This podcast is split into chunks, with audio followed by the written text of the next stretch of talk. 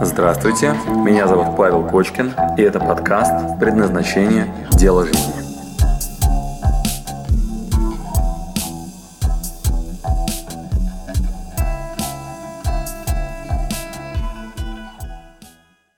Здравствуйте, друзья. Я отвечу вам на простой вопрос. Какова же вообще суть цели? Зачем она вообще нужна? И у меня для этого пять причин. А, где-то в мультике я слышал это. Таите, таите, нас и здесь неплохо кормят. А, вот это вот, зачем нам вообще цель, да? Почему столько вопросов, почему столько запросов на это целеполагание, как правильно, сильное, слабое, моя, не моя и так далее. Итак, я вам дам пять причин для того, чтобы иметь цель. И что самое интересное, что я не шучу, это э, по результатам нашего тренинга, где мы ведем э, постоянно этот вопрос, вот от разных людей собирая, э, я вам буду сейчас выдам самые горячие позиции, которые стимулируют вас к тому, чтобы вы грамотно и качественно ставили перед собой сильные хорошие цели. Итак, первое. Снять депрессию. Мы с вами будем э, отдельно изучать такое понятие, как боль. И вообще, э, это даже в Кабале является запросом на активность это в буддизме называется инь-янь. Это то, что запрашивает, э, к себе притягивает. Э, депрессия и любой дискомфорт, который вы испытываете, это первопричина для того, чтобы вы поставили перед собой цель, и если она у вас есть, а тем более, если вы начинаете к ней двигаться, то она снимается. Итак, пункт первый. Снять вот это вот напряжение, вот это вот стресс, вот это состояние можно с помощью цели. Делайте это. Цель оживляет и запускает ваши механизмы для движения вперед. Вторая причина. Добавить улыбки на лице. И опять я не шучу. Ваша внутренняя улыбка возникает задолго до того, как вы получили объект обладания. Задолго до того, как ваша цель воплотилась. Просто от ощущения того, что вы на пути, путь ваш прорисован, вы сделали маленький шаг, который ведет вас к ощущению счастья, то бишь к цели к этой, да, которую вы для себя помечтали, а, вызывает внутреннюю улыбку, а иногда и внешнюю. Когда вы понимаете, зачем прямо сейчас вы смотрите этот видеоролик и улыбаетесь. Зачастую это сложный, тяжелый путь, но все равно с внутренней улыбкой. Вас могут бить по дороге, да? вы можете быть потным, очень уставшим, но улыбаться. Вспоминайте, спортзал приходите, да, сильно-сильно, там, не знаю, напрягались, мышцы болят, а внутри есть улыбка, зато там девочки думают, попа у меня будет красивая, парни меня будут видеть лучше. Да, парни понимают, что в следующий раз, когда я встречусь там с своими друзьями, я вот так поделаю, вот, они меня уважать будут больше. Да? Итак, добавляет внутренние улыбки. Правда, хорошо работает. Дальше, третье. Это причина для движения. И у нас на тренинге предназначения есть прям конкретный урок. Вспоминайте, вы, может быть, в детстве играли в такую игрушку. Морская фигура «Замри». Как вы думаете, сколько вы способны находиться без движения? Если вы вспомните эту старую детскую игрушку «Морская фигура «Замри», то через какое-то время у вас все затекает, начинает болеть. И тот, кто пошевелился, тот проиграл. Потому что невозможно долго находиться в состоянии зафиксированном и без движения. Это также вызывает боль, а в случае, когда вы никуда не растете по карьере, например, или не двигаетесь в отношениях, внутри наступает сильнейший дискомфорт. Так вот, цель, она дает причину для движения. И вы начинаете двигаться, от этого получать удовольствие. Дальше. Отсеять лишнее. Когда у вас есть вектор, когда вы знаете, куда вы двигаетесь, у вас есть цель, то вам проще распоряжаться собственной энергией, временем и силами и деньгами. Когда вам предлагают разные проекты, которыми надо заняться, разные соблазны, что можно сейчас поделать, если у вас цель есть, то вероятность внутреннего наслаждения гораздо выше. И вы выберете лучше из обилия предложений вам для того, чтобы испытать глубинное наслаждение. Без цели вы можете вестись на моментальные соблазны, которые завтра вас опять обесточат, вы потеряете кучу энергии. Итак, отсеять лишнее. Знаю, что хочу и знаю, чего я не хочу. Вот какая задача у цели в том числе. Ну и финальный у меня к вам бонусный вопрос. Друзья, скажите мне, пожалуйста, от чего же вы на самом деле устаете на работе? У вас есть несколько секунд адекватно подумать, от чего вы устаете на работе. Может быть от того, что мешки грузили, и у вас спина болит и мышцы? Вспоминайте спортзал, в котором у вас болело все гораздо сильнее, и как вы себя чувствуете потом после этой работы в спортзале. Или, может быть, вам было так тяжело, что сердце сильно стучало, и вы аж подозносились, и у вас пот, и вы э, без сил валяетесь вот так э, на кровати. А если был хороший секс, и все те же самые признаки, и вы потный, мокрый и абсолютно без сил валяетесь на кровати, неужели плохо в этот момент? Или, может быть, вы от незнания чего-либо устали на работе? Или, вы, может быть, вас кто-то оскорбил, и поэтому вы устали? Какая причина? Почему вы устаете на работе? Так вот, друзья, ответ крайне прост. Вы устаете на работе от отсутствия смысла того, что вы делаете, от отсутствия цели и четкого понимания, зачем вы делаете то, что вы делаете на работе. Если у вас нет цели, ради которой вы терпите этого босса, этих людей, с которыми работаете, эту рутину, которая у вас уже вот здесь, если у вас нет конечной задачи, которая вам дает энергию и силу заниматься этой рутиной, очень тяжело. Итак, подытоживаем. Суть цели заключается в том, чтобы у вас был понятный внутренний вектор, который дает вам сильнейшее наполнение. Эту внутреннюю улыбку, эту энергию для движения.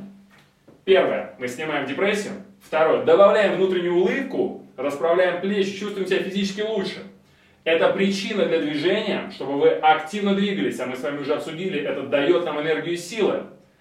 Отсеять лишнее, чтобы вы в нужный момент принимали решение быстро, а не часами раздумывая на тему того, надо мне это или нет. И перестали уставать на работе. Чувствовали себя счастливым от того, что вы делаете. В чем же разница цели сильной, сильная и слабая? В этом видеоролике я вам дам два аспекта. Сильной цели, два критерия, когда мы можем четко сказать, что она сильная, два условия.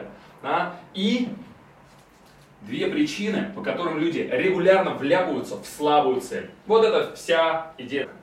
А, только что мы разговаривали с нашим оператором Филиппом, я спросил, говорю, слушай, ну у тебя есть какая-то цель, вот такая самая простая, понятная нашим зрителям, которые сейчас смотрят эти видеоролики? Ну, например, квартиру хочешь? Какой дурак не хочет квартиру? А? Или, например, машину хоть хорошую?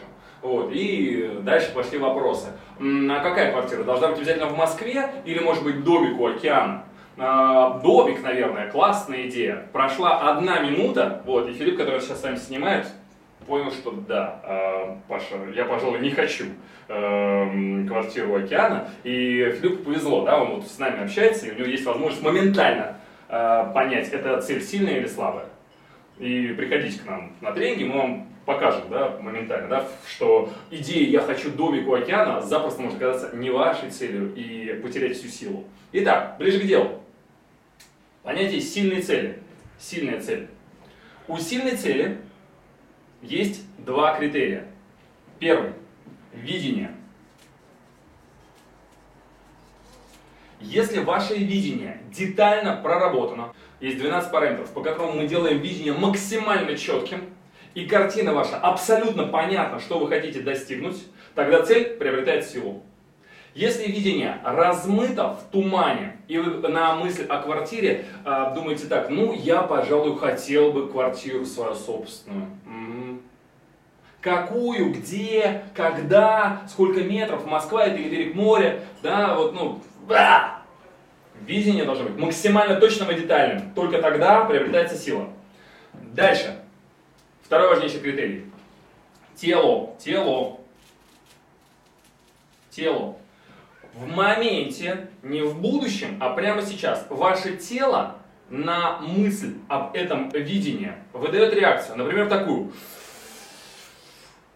О, было бы круто! И вы не только испытываете эти эмоции, а тут же готовы что-нибудь сделать ради этого.